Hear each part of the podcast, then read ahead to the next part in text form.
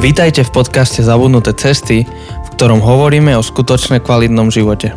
Na novo objavujeme kľúčové spôsoby života, ktoré v súčasnej spoločnosti zapadajú prachom. Priatelia, vítame vás v našom podcaste. Ja sa volám Janči. Ja som Jose. A s nami tu sedí náš host. Môžeš sa predstaviť? Ja som Jano Markoš. Zdravím vás.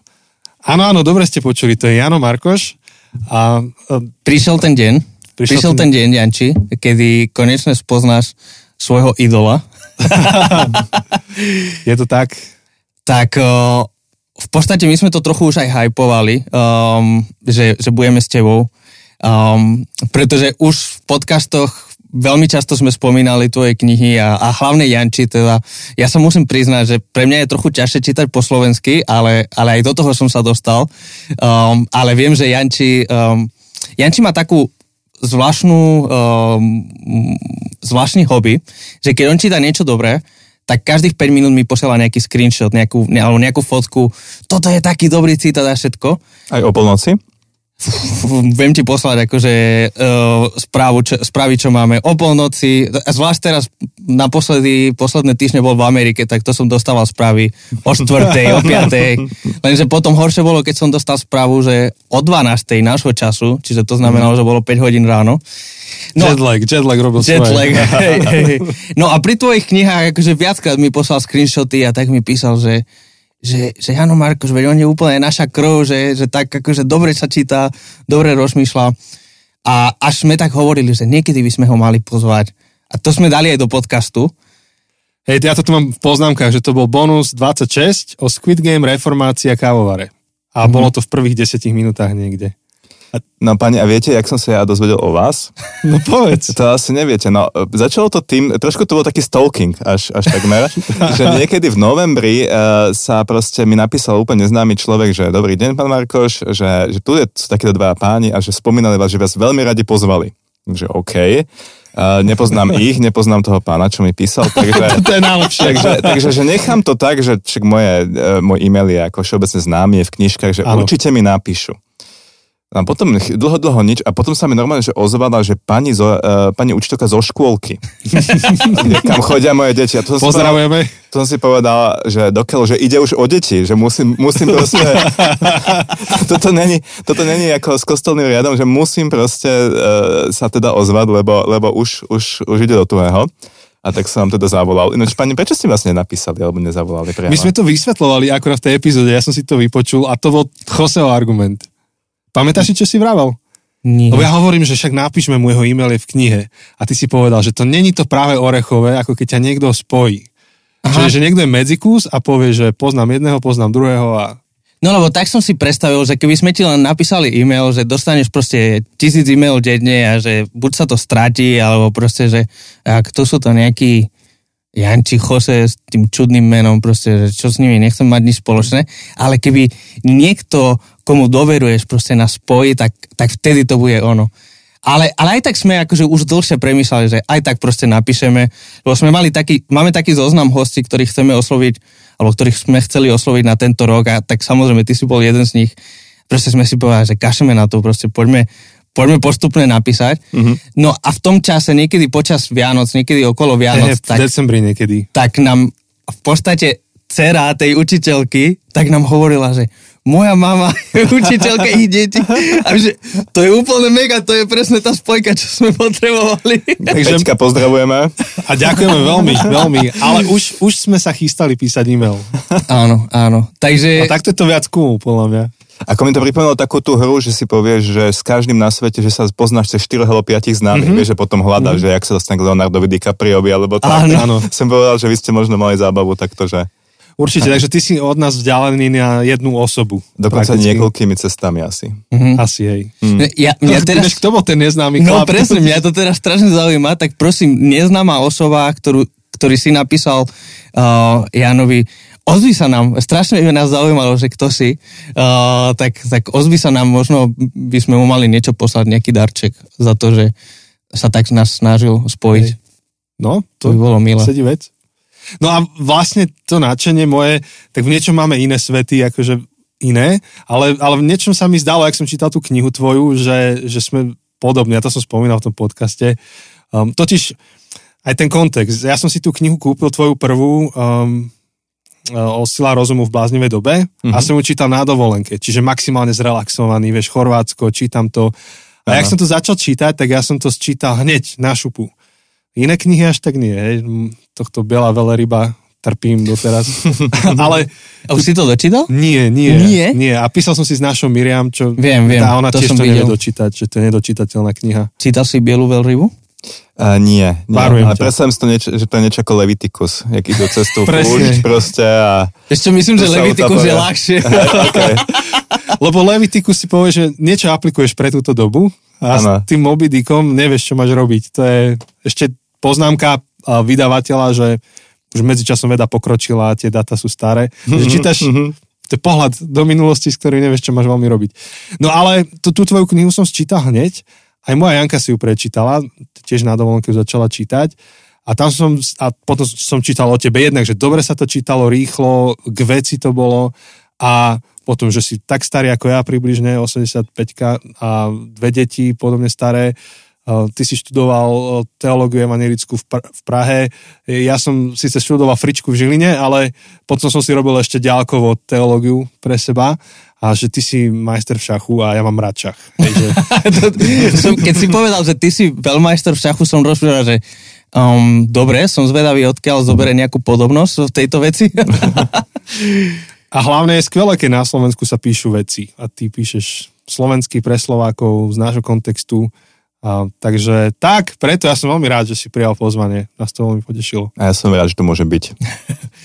No, ja A- som zas, sa dostal k svojim knihám samozrejme cez Jančiho a, a Z jeho print screeny. z jeho print screeny, áno, a Tomu fotky ver, tomu ver. a všetky jeho prehajpované správy a akože musím sa priznať, že keď Janči niečo strašne hypuje, tak ja potom som taký skeptik. Vieš, že ja som Rezervovaný, chápem. proste, že, že, ale všeobecne nie len Janči, kedykoľvek niekto mi hovorí, že toto je najlepšia kniha, alebo toto je najlepší film, tak uh, som taký, že fú, neviem, či to bude naozaj tak dobré.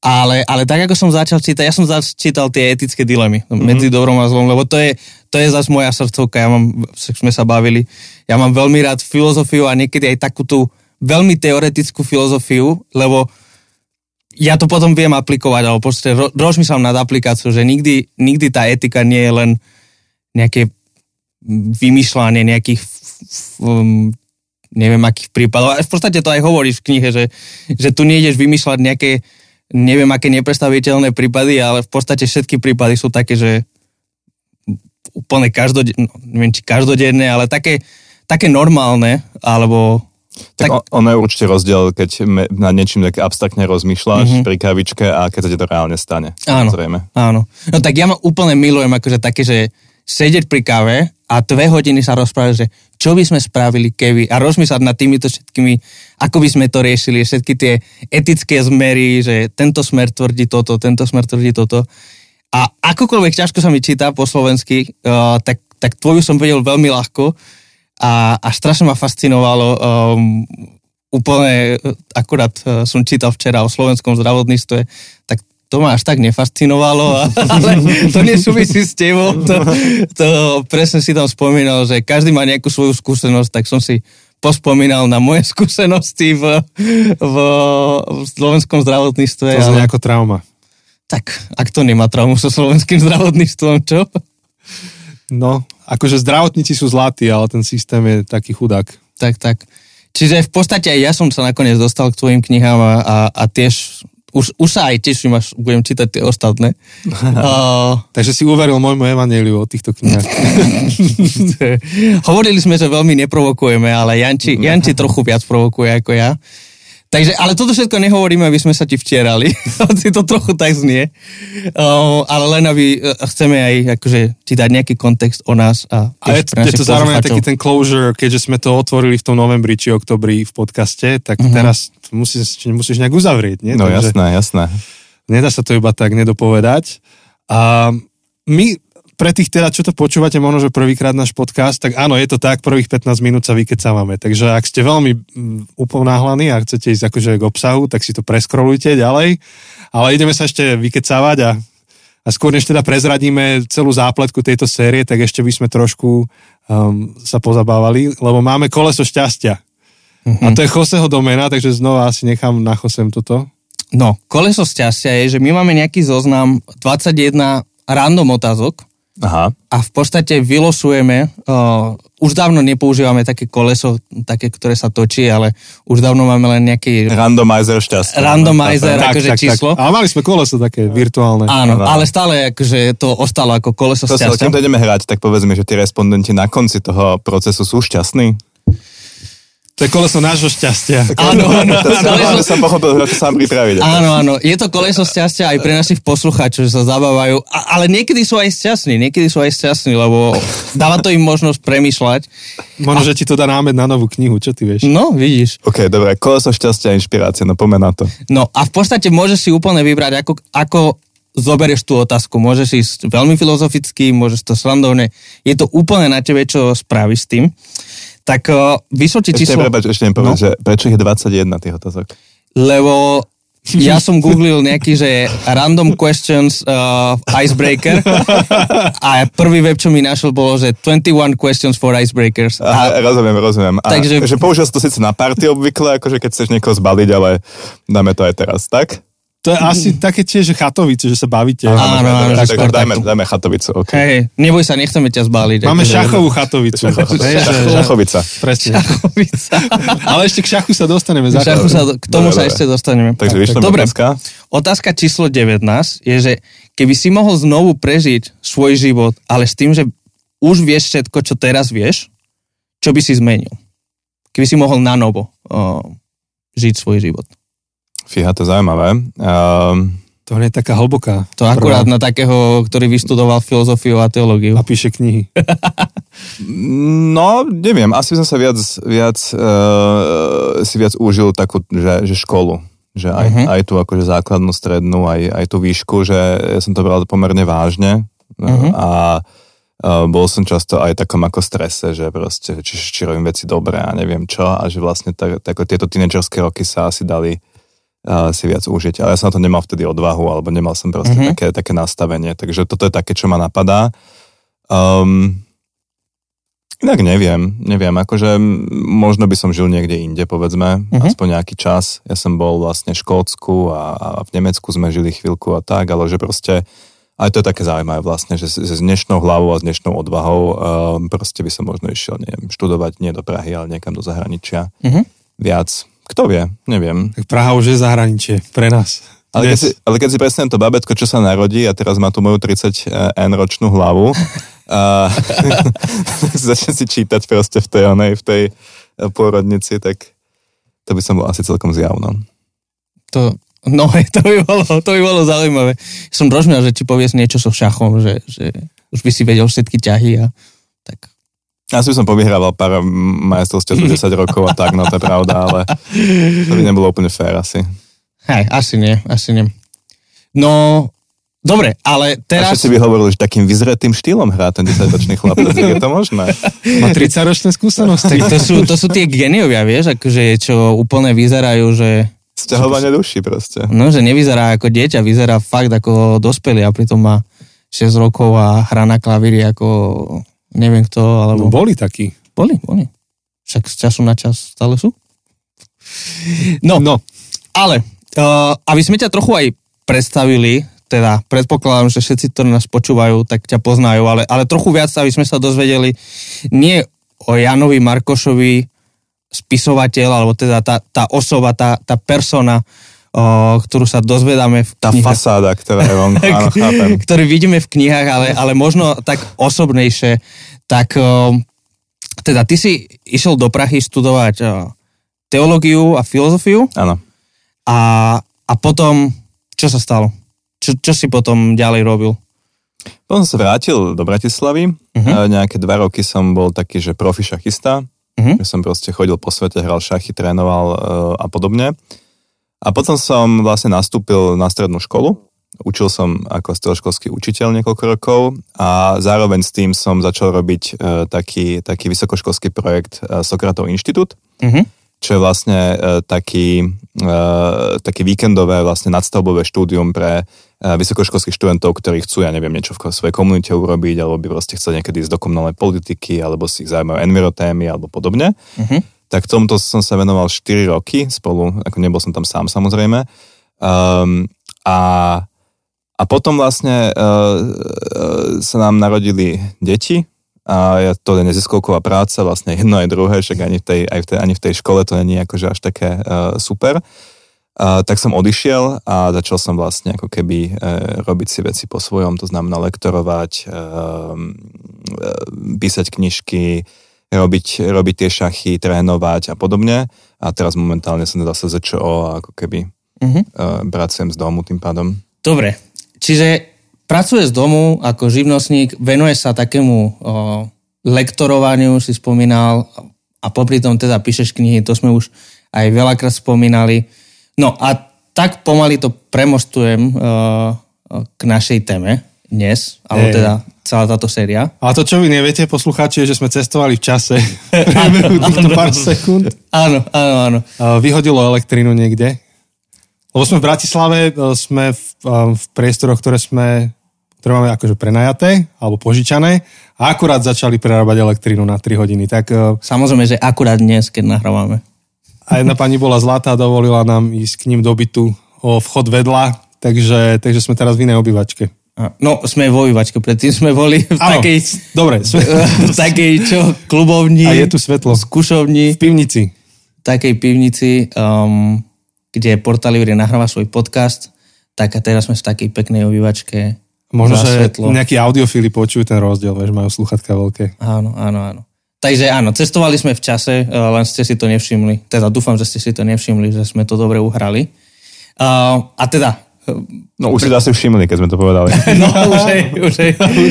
uh, to, je, to je také, že my sa ani netvárime. My sami prezradíme tie naše trapasy, takže... Hej, už naši posluchači poznajú nášho SBS kara, ktorý nás mm-hmm. vyhadzuje večer. Aj, už kav, zatvára aj kavovar, ktorý už vždy, keď akože Janči si spraví kávu a potom po hodinu už sme v polovici epizódy a ten kavovar sa vypne automaticky, tak už to všetci uh, poznajú presne ten zvuk. Um, Dobre. No, viacej, viacej sa s Janom ešte budete môcť poznať v ďalších epizódach tí, ktorí ste tu prvýkrát, tak um, robíme to vždy po sériách a každá séria má 4 epizódy a potom jednu Q&A. Takže ešte máme ďalšie otázky na teba prichystané. Áno. A ešte prídu neskôr. Ale poďme teda uviesť celú tú sériu, že o čom to je, čo nás čaká, prečo sa na ňou zaoberáme. A... Tak ty si minulý rok napísal jednu knihu, ktorá sa volá Bližšie k sebe a v podstate naši posluchači to už vedia, lebo aj táto séria sa volá bližšie k sebe, takže oni už vedia, že ideme o tom hovoriť. Uh, to je ten problém, že my tu robíme nejaké nápetie, ale v skutočnosti oni už vedia uh, celý názov a všetko. Tak, uh, tak možno ešte úvod k tej knihe, že, že čo ťa viedlo k tomu napísať tú knihu, alebo čo ťa inšpirovalo napísať tú knihu? No, um, ja sa vlastne snažím, keď, keď si vyberám tému pre knihu, Eh, trafiť sa do toho, že, že čo by aj mňa bavilo, čo je ako keby, eh, čo by som vedel urobiť so svojím vzdelaním a so svojím nejakým eh, zázemím myšlienkovým, ale zároveň aj, čo je mi prípada potrebné.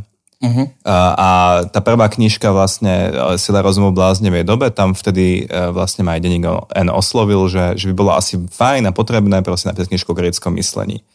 A tá druhá knižka o etických dilemách, e, tam tá myšlienka bola zhruba taká, že kokšo, že aj keď e, vieme poskladať argument a podobne, tak dosť často sa, sa na tých hodnotách to nejak zvrtne. Že, že, že proste e, často nejaký argument proste nepríjmeme, lebo nesúzne s našimi hodnotami. Takže prvá knižka bola akože o kritickom myslení, druhá bola o hodnotách.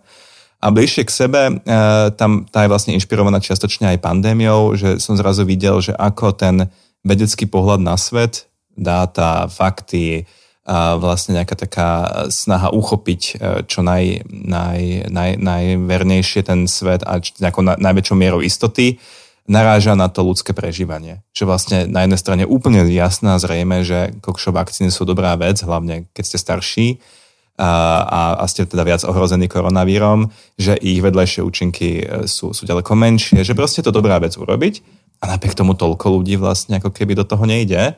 Z dôvodov, ktoré um, často sú viac hodnotové a, a ako, ako racionálne. No. A o tomto vzťahu a napätí medzi tým, ako my prežívame svoj, svoj svet ako ľudia, ako ho vnímame, ako sa v ňom cítime, ako, ako si vytvárame pocit domova a, a, a blízkosti a podobne.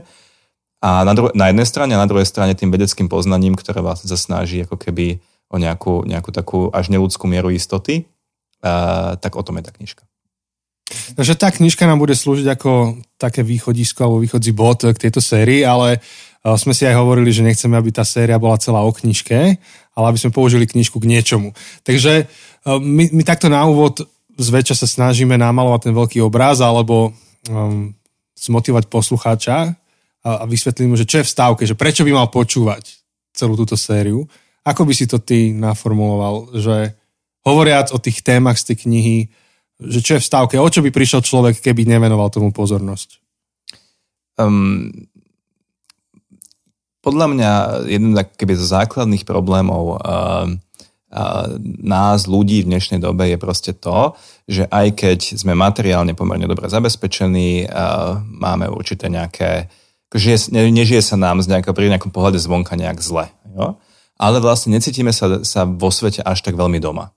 Z rôznych dôvodov a, a, a nejakí ľudia proste prepadnú v alkoholizmu, iní zase závislostiam, ďalší, a ďalší proste akože sú nešťastní dlhodobo, majú depresie a, a, a podobne.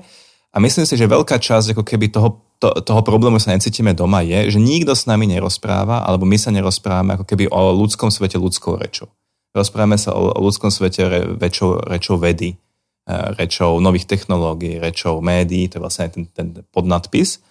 A, takže tá knižka je vlastne ohľadení toho, že ako sa o tých kľúčových ľudských témach rozprávať proste nejakým, nejakým ľudským spôsobom. Mm-hmm. A metóda, ktorú používam, je, je taká filozofická metóda fenomenológie.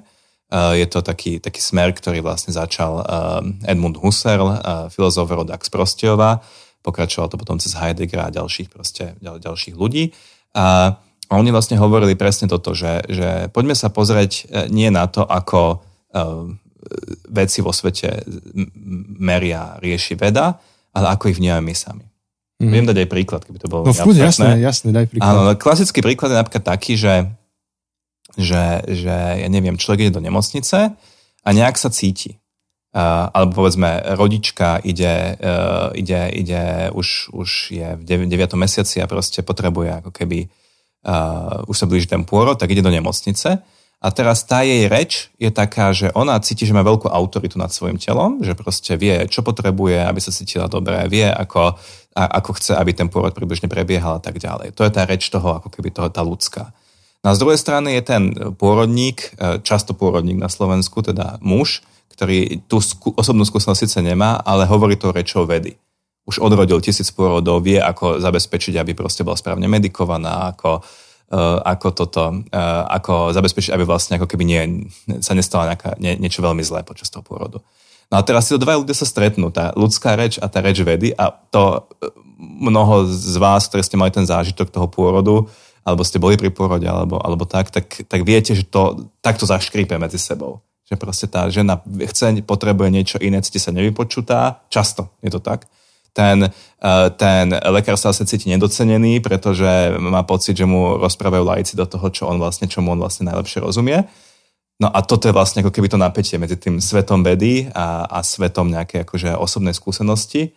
Pri tom porode to veľmi také vyhranené, tak to ľahko vysvetľuje, ale vlastne vzniká to na mnohých, mnohých iných miestach nášho života a tá knižka sa snaží toto rozriešiť. Takže uh, ak sa nebudeme venovať tejto téme, nehovorím, že to musím spraviť nutne cez moju knihu, to by bolo uh, naivné a bláhové si mysleť, že práve to táto vyrieši, ale že ak sa nebudeme snažiť vidieť náš svet aj ľudskými očami a nejak si ho zútulniť, tak sa nám môže stať a v stavke je to, že sa budeme cítiť odsudzený, nešťastný vo svete, ktorý síce funguje dobre, ale my sme tam ako keby tak trochu navyše. Mňa, mňa zaujalo to, ako si to naformuloval v úvode tej knihy, Ty si hovoril, že, že žijeme vo svete, kedy máme dostatok, mm-hmm. čo asi nikto nebude spochybňovať veľmi, ale zároveň hovorí, že žijeme životy, ktoré sú hladné, mm-hmm. životy v nejakom nepokoji. A to bola, to bola krásna veta, mňa to hneď chytilo. Som si povedal, že presne, potrebujeme to viacej rozvíjať. A, a v podstate tam hovoríš aj o tom, že že je istá časť sveta, ktorú máme v tieni, ktoré nevenujeme úplne pozornosť. A to je na, so mnou to rezonuje preto, že, že to je niečo, čo s Chosem dlhodobé sa snažíme otvárať v podcaste, že áno, sú veci, ktoré máme každý deň na očiach, to sú data, štatistiky, čísla a korona, no kto, kto nesleduje, krivky rastú, mm. výskyty, ktoré sú e, v testoch, alebo potom náraz v nemocniciach, proste tá štatistika stále to máme v hlave, alebo uh, koľko, koľko rokov žijem na tomto svete, alebo v akom sme storočí, stále nejaké čísla vieme prisúdiť alebo prideliť k nejakému rozmeru nášho života, ale potom uh, je celá veľká časť života, ktorá sa nedostane do, do, do novín, lebo ako chceš o nej písať? Ako chceš o nej informovať? Ťažko sa o nej informuje. Ale napriek tomu je tu a zase my ako kazatelia z tej našej profesie neustále sa dotýkame tejto oblasti života. Mm-hmm. Že otvárame staré mudré texty, Bibliu, rozprávame sa, vzdielame sa medzi ľuďmi a, a je to proste niečo, čo tu je a nedá sa to odignorovať. A keď to človek odignoruje, tak mu uniká obrovská časť života. Tak z môjho pohľadu toto je tiež v tej stávke. Neviem, či Jose, ty chceš ešte na to nejak zareagovať? E, rozmýšľam, akože nikdy asi som si to neformuloval tak, ako si to povedal, že, že hovoríme o ľudských veciach, ale nehovoríme ľudskou rečou.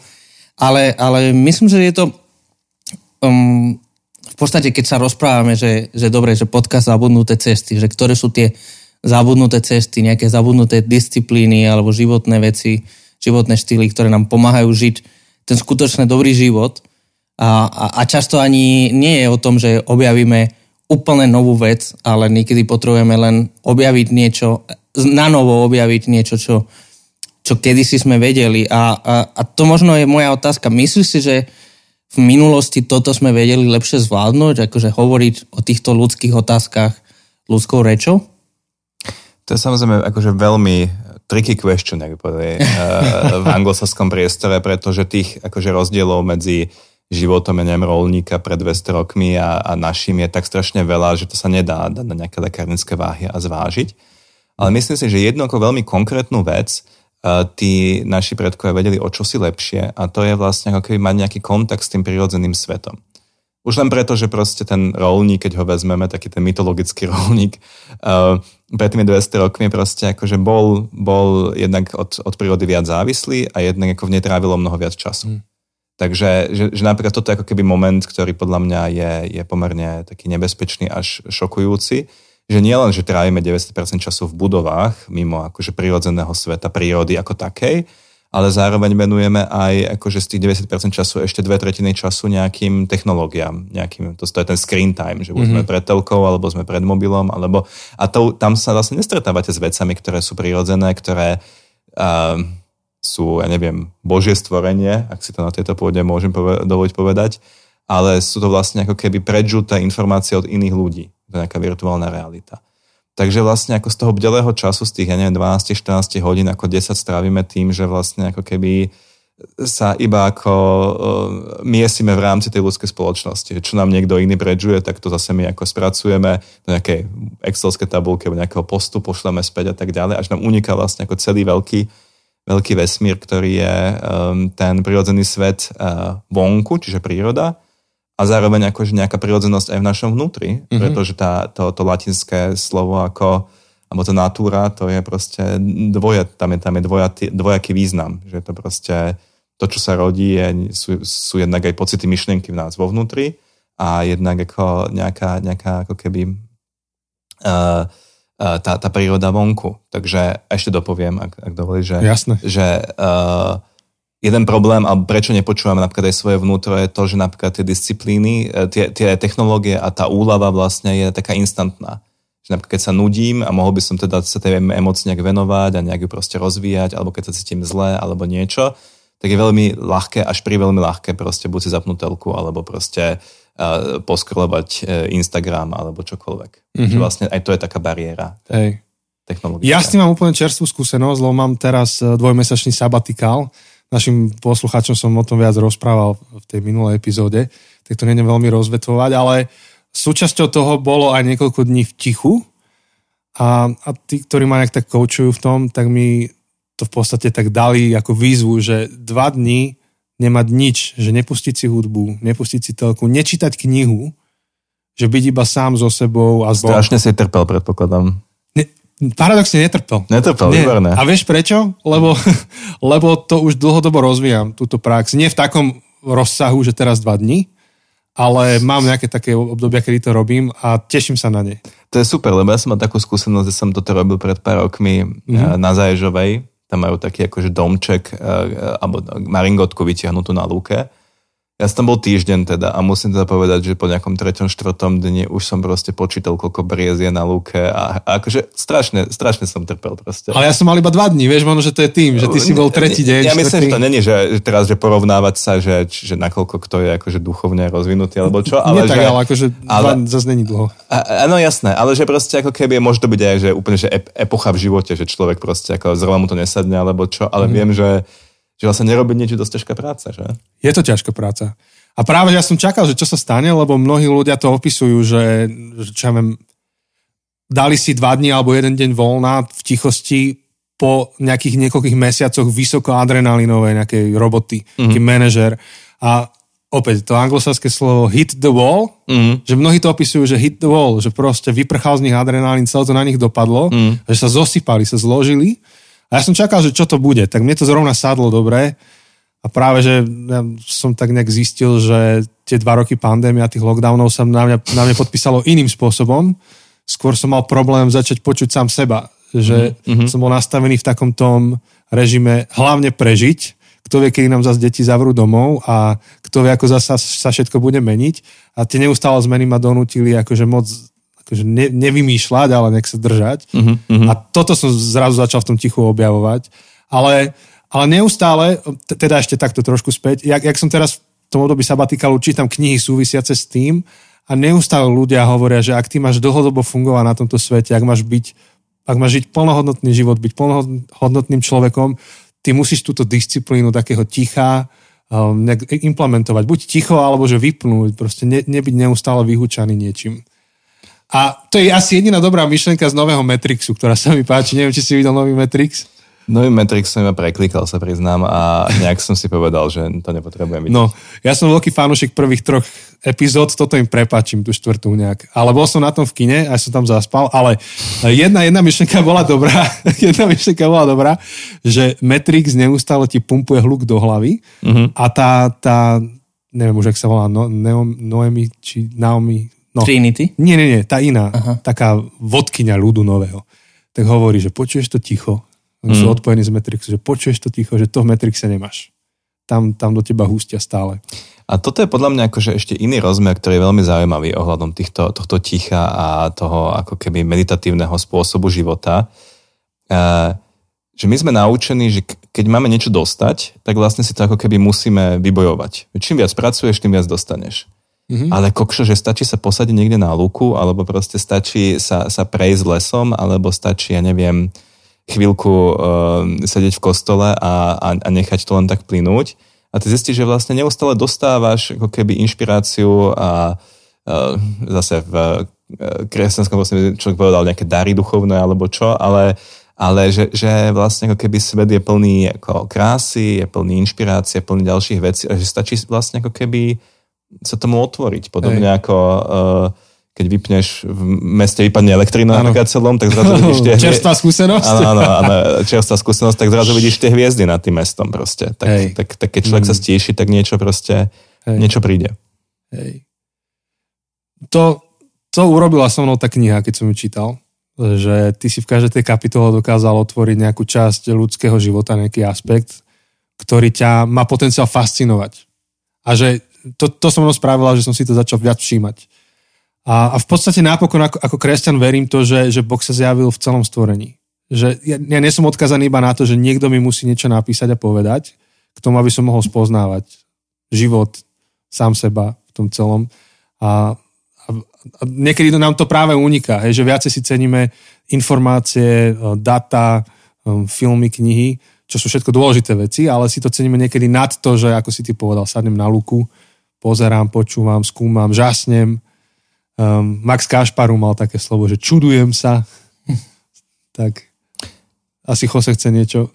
Nie, ja som rozmýšľal nad tým, že v podstate aj, aj z nejakej histórie cirkvi, tak, tak každé jedno hnutie alebo, alebo uh, za tie 2000 rokov, tak tak väčšinou nezačali prednáškou, kde sa odozdali nejaké dáta, ale začali tak mystickým spôsobom, nejakým mystickým prežívaním a, a potom niekto to kodifikoval do nejakej teológie, do nejakého o, katechizmu, do nejakého m, dokumentu, ale, ale väčšinou to boli tie živé skúsenosti, um, nie, nie data, informácie, um, že, že až neskôr kodujeme tie veci a dávame ich do, do, nejakých, tý, do toho vedeckého jazyka, keď to tak poviem, um, lebo vedecký jazyk, tak to nie je len medicína alebo fyzika, ale, ale v podstate teológia a, a tie mm. humanistické vedy, tak proste sú vedy. Ale, ale začína to skúsenosťou, začína to niečím živým, začína to um, napokon aj, aj, aj láska. Láska k partnerke. Hej podstate všetci traja to máme, tak, tak samozrejme, že potom vieme aj popísať nejaké fakty, prečo toho človeka, a prečo tú našu ženu milujeme, ale, ale to, prečo ju milujeme, tak nie sú fakty, nie sú, že má meter 63, alebo že, že má modré oči, alebo, alebo A z toto. 90% je voda.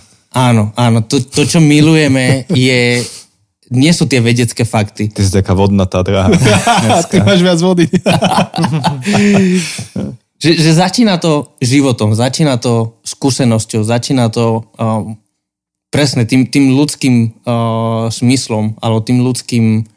Uh... No ale teraz, to, to je ako zaujímavá otázka, že, že trošku si zaprovokujem, že ak je napríklad k láske nevyhnutná táto skúsenosť, ktorá vlastne akože není uchopiteľná e, pojmovo a neviem čo, ale zároveň ju nemôžeš tomu človeku odparať, lebo proste existuje. Uh, tak uh, že taká istá láska, povedzme, existujú také tie zakázané druhy lásky, v tom cirkevnom prostredí, že, že tak, keď sa zamilujem do muža a nie do ženy ako chlap, že to je predsa taká istá skúsenosť a takisto. Ne, ne, ne či, či ako? No čo sa týka skúsenosti, áno. Áno, áno, že proste akože, že, že, že tá ako keby, že tá kodifikácia, e, keď je druhotná, po tej skúsenosti nemala by ju rešpektovať do nejakej miery. No to je zaujímavé. Akože až tak som to nerozvíjal, ale akože je to zaujímavý koncept. Akože... Ja som to vždy mal, že to ide ruka v ruke, že je to skúsenosť a nejaké data, ktoré máš. Že oni sa nevylučujú Neviem, či by som ich dával úplne, že do poradia. Akože možno by som rozdelil medzi chronologickým poradím a... A, a hierarchickým.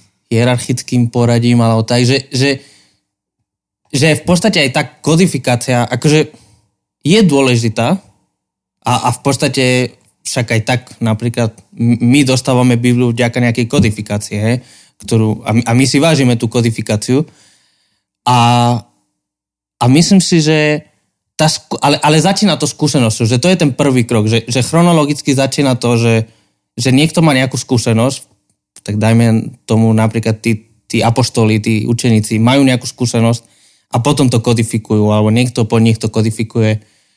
A a, a je pravda, že asi, no, asi je to prípad od prípadu. No, neviem, to, to sú tie etické dilemy možno na druhé vydanie, alebo teda na, na druhú edíciu medzi Dorom a zlom. Lebo tak asi by sme súhlasili, teda aspoň ja by som povedal, že, že dôležitejšia ako tá kodifikácia tých učeníkov a apoštolov, tak dôležitejšia je tá, tá skúsenosť, ktorú mali z nášho pohľadu um, so živým Kristom, s, s Ježišom. Že, že to je to dôležité a my z toho čerpame a vďaka tej kodifikácii tak, tak sa o tom dozvedáme a, a tak. Um, že tam určite by som dal prednosť tej, tej skúsenosti alebo tomu ľudskému jazyku nad tým vedeckým jazykom. Hej. Ja som to vždy chápal akože ako otázku epistemológie a tam je niekoľko tých modelov, že ako funguje epistemológia a už neviem, kto ho kodifikoval alebo vymyslel, taký ten štvoruholník, že má štyri rohy, ako, ako rozumieš svetu a tam je, že poznanie, skúsenosť, zjavenie tam dokonca je a ešte niečo bolo štvrté, tuším, nejaká sociálna proste, že ako sa spoločnosť na veciach dohodne. Mm-hmm, mm-hmm. A že to sú štyri spôsoby, ktorými paralelne Myslím, že svet. Wesley. A môže byť. A, aspoň ja to tak mám, že ja to tak tomu, tomu rozumiem, že to sú tieto štyri, štyri druhy. A do, do toho um, zjavenia, tak jednak tam um, človek, ktorý je veriaci, tam dá um, zjavenie, ktorému verí. Kresťania veria Biblii. Ale môže tam byť aj zjavenie vo forme inšpirácie, že umelec zrazu, aj ty, ty, to hovoríš, ano, že kde sa to bere? Áno. Ja tak rozumiem, že to sú štyri paralelné a tak aj chápem tejto sérii, aj, aj tomu, čo je vlastne v stávke, aj čo otváraš tej knihe, je, že jeden z tých rohov nám uniká, že ho úplne ignorujeme, že potrebujeme ho vlastne otvoriť, že platí to vedecké popri nejakému zjaveniu, ktoré máme, ale, ale čo s tou našou skúsenosťou, že kde to dávame a, a možno, že to máme ako moderný človek tendenciu odsúvať niekde na spodok, že až si vypočujem všetky noviny, až sa dozviem všetky data, fakty, tak potom začnem sa zaoberať nejakým vlastným vnútrom. Že není problém akože pozerať v súčte 20 hodín týždenne televízne správy, ale možno, že problém hodinu za týždeň venovať duši vlastnej. Teda neviem, či, či súhlasíš s takým zaramcovaním. Áno, áno, súhlasím. Mňa, mňa ako osobne aj zaujímajú Uh, také tie situácie, keď vlastne akože dojde k nárazu tého vedeckého poznania a tej akože vlastnej skúsenosti. Že popísal som ten pôrod, uh, môžem povedať o inej situácii, keď vám umrie blízky človek, uh, tak ako mnohí ľudia vlastne reportujú, že nejakým spôsobom pre nich stále prítomný. Ako keby, to, to je, neviem, či sa o tom budeme neskôr rozprávať, ale vlastne ako to je taká, ako keby, to je skúsenosť, ktorá sa nedá veľmi odpárať. Mm-hmm. Uh, je, je prítomná v divadelných hrách, je prítomná v knihách, je prítomná vo svedectvách mnohých ľudí, mm-hmm. ktorí to proste tak majú.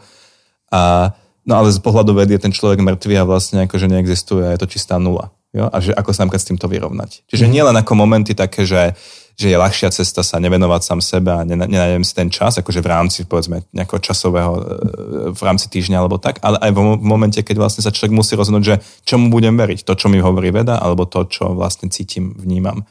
A ne, nevnímam to tak, že vždy má vyhrať skúsenosť, nevnímam to tak, že vždy má vyhrať veda, ale skôr, že poďme si e, nejak rozdeliť to územie, kde Hej. komu dáme akú autoritu. Mm-hmm.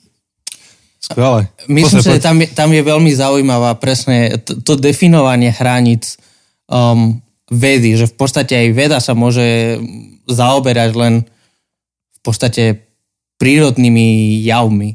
Um, veda má definované svoje hranice tým, že to, čo vieme zmerať, vážiť, proste ten, ten vedecký... Ako veci uh, fungujú. Niektoré, hej, ten, no. ten vedecký metód, tá vedeck, vedecká metóda, teda um, vyvinutá, alebo teda um, spracovaná uh, počas tej, uh, čo, sa to povie, osvietenstvo? No, a, tak, a, a tá vedecká revolúcia.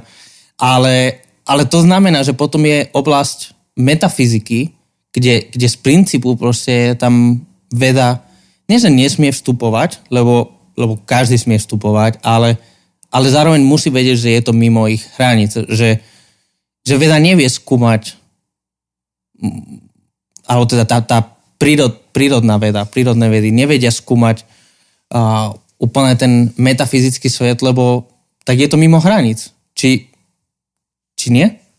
Áno, no? ale zároveň, zároveň um, je to, by som rád povedal, že tam teda, ja som z vedeckej rodiny uh-huh. a moja skúsenosť je taká, že samotní vedci to dosť dobre vedia často. Uh-huh. Jo, že, že vlastne nejde ani o to, že by tí vedci sami, keď sú to dobrí vedci, nevedeli, že keď robia fyziku, tak robia iba fyziku a proste nemali by vystupovať ďalej, ale skôr ten verejný obraz vedy, uh-huh. je ako keby taký, taký nafúknutý, hypertrofovaný, trošku ako keby bol naozaj že náboženstvo, že keď je niekto vedec, tak už sa ho môžem spieť na čokoľvek, proste pomaly od výchovy detí až po situáciu proste geopolitickú, aj keď je to povedzme chemik, lebo je to profesor. Jo, že ako keby... Hey, to... Neil deGrasse Tyson, ten je všade vo všetkom. Áno, áno. Hej, hej, že toto ako keby, sa trošku chcem zastať vedcov, že veci často si vedia ako keby uznať svoje limity, ale zase preto je vlastne to podnadpis tej knižky v dobe vedy, technológií a médií, mm-hmm. pretože keď, e, keď vedec vstúpi do médií, tak tie médiá to zase potrebujú z toho spraviť nejakú akože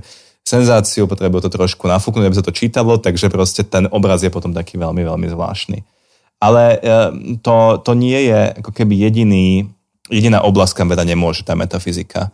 Uh, tu mi uh, Janči už mával takú tabulku, ktorá na konci tej knižky Jo, tá je úplne skvelá. Ktorá vlastne akože ukazuje... Na to som dostal fotku.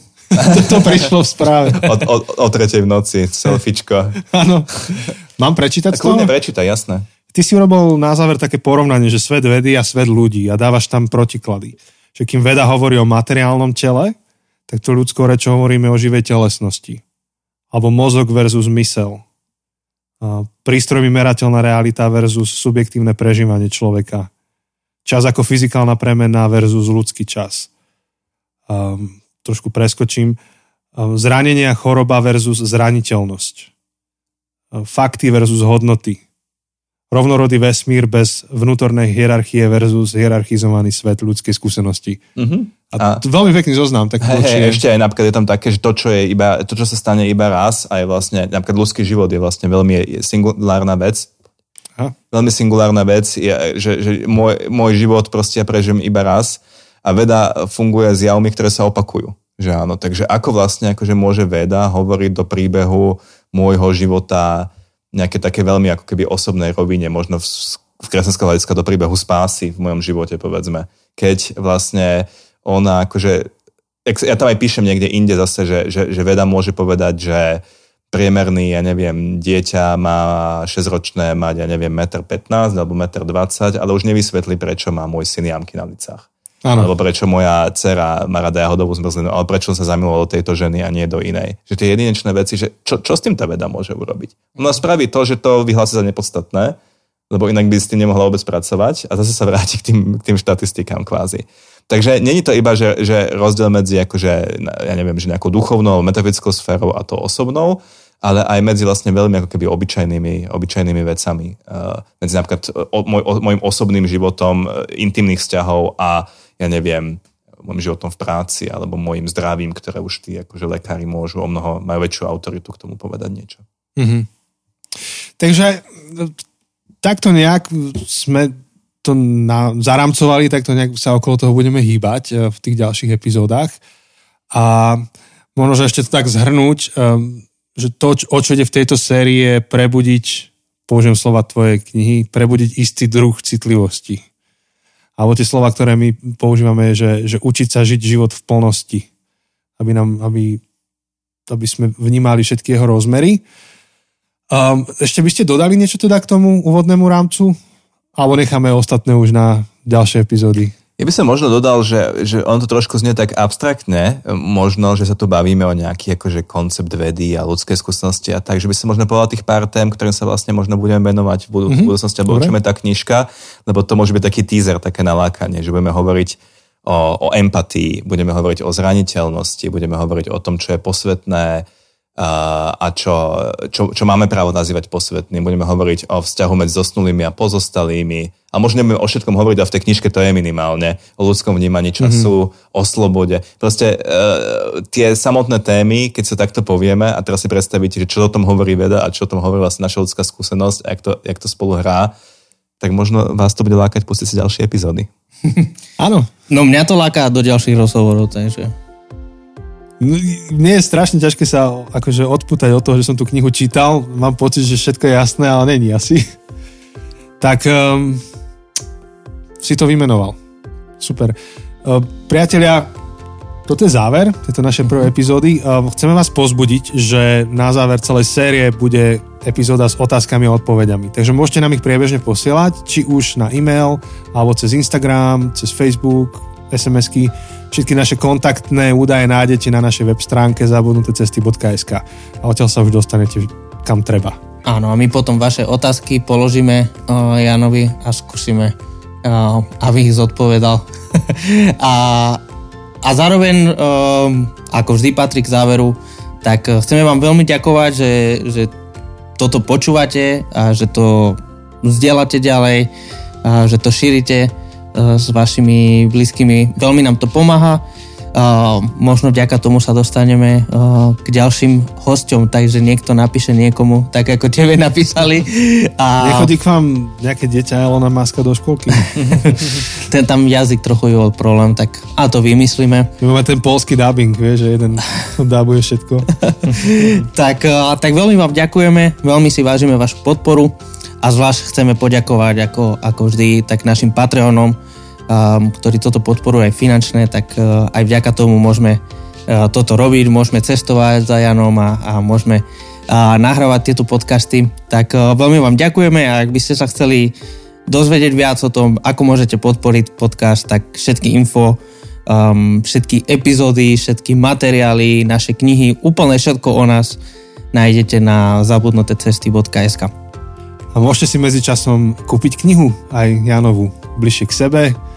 Uh, kde preferuješ, keď to ľudia kupujú? Máš nejakú preferenciu? Ako najradšej sme, keď sa to kupuje priamo na obchod e, denníka N online, ale samozrejme akékoľvek knihkupectvo v okolí e, vašom, ideálne menšie, kde chcete vlastne pomôcť e, knihkupcom, ktorých pandémia ťažko skúšala. E, budeme, budeme radi, keď si to kúpite tam. Tak, počuli ste. Priatelia, tešíme sa na vás opäť o týždeň, majte sa fajn. Ahojte. Pekný deň ešte.